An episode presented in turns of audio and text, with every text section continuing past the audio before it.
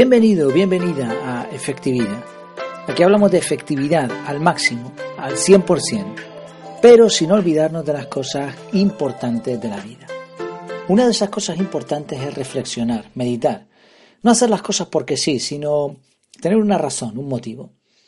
Hoy voy a hablar de algo que me viene rondando en la cabeza desde hace tiempo. El título de esta reflexión es No leeré más libros. Desde muy pequeño me gustó siempre leer libros, he leído muchísimos y a fecha de hoy me sigue fascinando la lectura. No he calculado cuántos libros estoy leyendo al mes o a la semana ni nada de eso, pero constantemente leo. Ya casi no leo novelas, eso sí es cierto, sino más bien literatura práctica. Sin embargo, desde hace algún tiempo me ronda una idea loca. No leer ni un libro más. ¿Y qué argumentos puedo esgrimir para una idea tan radical? Deja que me explique. En primer lugar, creo que no es el método más eficaz para aprender. Uno de los artículos de efectividad de esta web, de efectividad.es, se tituló Cómo mantener la atención de los demás. Algo que cada día es más evidente es que la capacidad de atención del ser humano es limitada y no hablemos ya de la capacidad de retención. Tenemos muchos impactos y nos cuesta mucho centrarnos.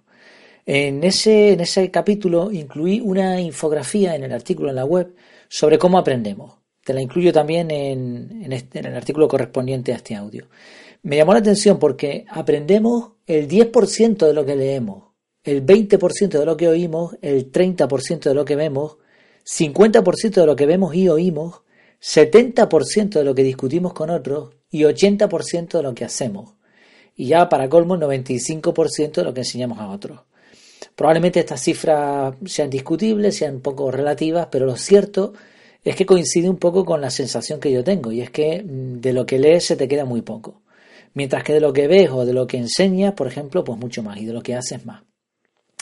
Sí, la cuestión es que la lectura probablemente no sea el medio más eficaz de aprendizaje y yo quiero aprovechar mi tiempo al máximo. Así que esta, este dato, esta investigación me llevó a pensar si la lectura de libros estaba cumpliendo con eso de aprovechar el tiempo. Por ejemplo, comparado con podcast o con canales de vídeo. Eh, yo estoy suscrito a un podcast que se llama Libros para Emprendedores. Ahí el, autor eh, te explica con todo lujo de detalles lo mejor de un libro más o menos en una hora. Además añade sus ideas y está muy bien. ¿Que lo quieres más corto y en vez de en audio, en vídeo? Pues mira el canal de YouTube Libros Animados. Por citar uno, ¿eh? hay muchos. Cada vídeo dura menos de 10 minutos y ya está, ya te has ventilado un librito más. Claro, teniendo estas opciones uno se plantea hasta qué punto es eficiente leer libros. Un segundo motivo sería estar relacionado con la lectura orgánica. Mm, fue un, un, punto de inflexión cuando, cuando aprendí de este tema y lo plasmé también en otro artículo de la página web de Efectividad el artículo se tituló La lectura lineal o lectura orgánica y incluí una, un vídeo de Aarón Benítez que explica cómo lee él los libros y me llamó bastante la atención. También lo he escuchado en el podcast de Matías Pantaloni, por cierto. Bueno, la, la idea de leer orgánicamente es que no, normalmente muchas veces cogemos un libro de principio a fin, ¿no? Y ya está. Y aunque no nos guste, aunque nos esté aburriendo o no nos esté enseñando gran cosa o nos suene repetido, tenemos la tendencia como una especie de obligación interna a terminar lo que hemos empezado. Y eso está bien, ¿no? Queremos ser terminators, no empezators. Vale, pero mm, es mucho más eficaz leer de forma orgánica. Es decir, podemos estar leyendo tres, cuatro, cinco libros a la vez, dándole mayor importancia al que más nos guste, al que más nos convenza. Leer solo algunos capítulos, por ejemplo. O simplemente dejarlo eh, sin terminar si no nos interesa. De nuevo, mm, la reflexión aquí sería que leer un libro entero consume mucho tiempo y nos está robando un coste de oportunidad. Hay una frase que me gustó de E. M. Forster que dice, los libros largos cuando se leen son normalmente sobrevalorados porque el lector quiere convencer a los demás y a sí mismo de que no ha perdido el tiempo. Es un problema, ¿no? Si al final el libro pues no nos ha resultado práctico. Otro punto fue el artículo que publiqué en la página web también titulado El efecto Google es un efecto que consiste en que la mayoría de la gente ya no está memorizando cosas porque, ni aprendiendo, porque realmente cualquier cosa que necesite la va a tener buscando en Google, además actualizada, y cada vez el buscador se va mejorando un poquito más. Esto es un método mucho más sencillo. Y además creo que cuando a la hora de estudiar, a la hora de aprender, es mucho, es mucho más rápido y mucho más eficaz buscar respuestas a preguntas en vez de esperar que un libro te dé la solución. Además es que en Internet ahora mismo tienes cursos e información gratuita de la temática que quieras, prácticamente eh, sin ningún problema. Otro, otro artículo fue, eh, que también en la página web, cómo encontrar información de calidad sin morir en el intento. Cito los diferentes artículos porque al ir investigando para ellos es que poco a poco este run run, esta idea de no leer más libros, pues se iba potenciando más, ¿no? Aquí en esta, que fue más reciente, ya me expresaba, expresaba directamente la idea de que muchas veces los autores de libros escriben para vender y no tanto para dar información de calidad. Aparte de esto, la cantidad de libros disponibles es que es tremenda. Por eso se habla hoy en día mucho de la infoxicación. Tenemos demasiada información y mucha de ella encima es tóxica, es basura. Decía Henry David Thoreau, lee los buenos libros primero. Lo más seguro es que no alcances a leerlos todos. Y tenía razón ya en aquel tiempo, pues imaginemos ahora. Ahora, un ejemplo del exceso de publicaciones son las continuaciones de libros ampliando un tema, tema que ya había sido tratado en el libro anterior y que probablemente no necesitaba una secuela. ¿Y qué me dices de esos tochos de 600 páginas que podrían decir lo mismo exactamente y a lo mejor de forma más eficaz en 50 páginas?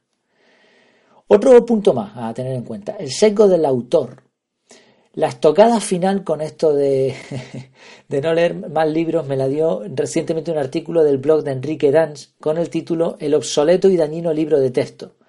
Por cierto, es un blog que recomiendo sin dudar, no deja a nadie indiferente. Cito textualmente una frase, una parte de ese artículo. Él decía, hay más razones para renegar de los libros de texto a las que he aludido en artículos anteriores. Condicionan tanto a alumno como a profesor a recurrir a una fuente única de conocimiento, con todo lo que ello conlleva. En el mundo actual, el conocimiento nunca está en un único sitio, y el aprendizaje debe reforzar esa idea y ocuparse de educar el pensamiento crítico que ayuda a entender qué fuente de información es mejor en cada caso.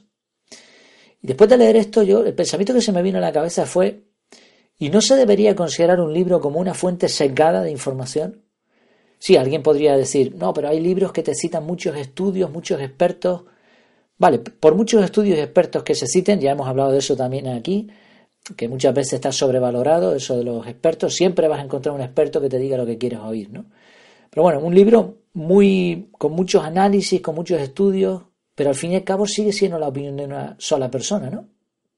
Decía G.K. Chesterton, una buena novela te dice la verdad sobre su héroe, una mala novela te dice la verdad sobre su autor. Y por último, un último argumento que me gustaría esgrimir es el ego del lector. Otro problema cada vez más inquietante es la cantidad de personas que se enorgullecen de leer un libro cada X tiempo, o que dedican una cantidad de tiempo diaria o semanal para leer libros. Hay gente que tiene hábitos de lectura verdaderamente impresionantes. En determinados círculos no eres nadie si no has leído tal o cual libro. Pero la pregunta que yo me hago es, ¿de verdad tienen esas personas que leen tanto la capacidad de digerir ese contenido y aplicarlo?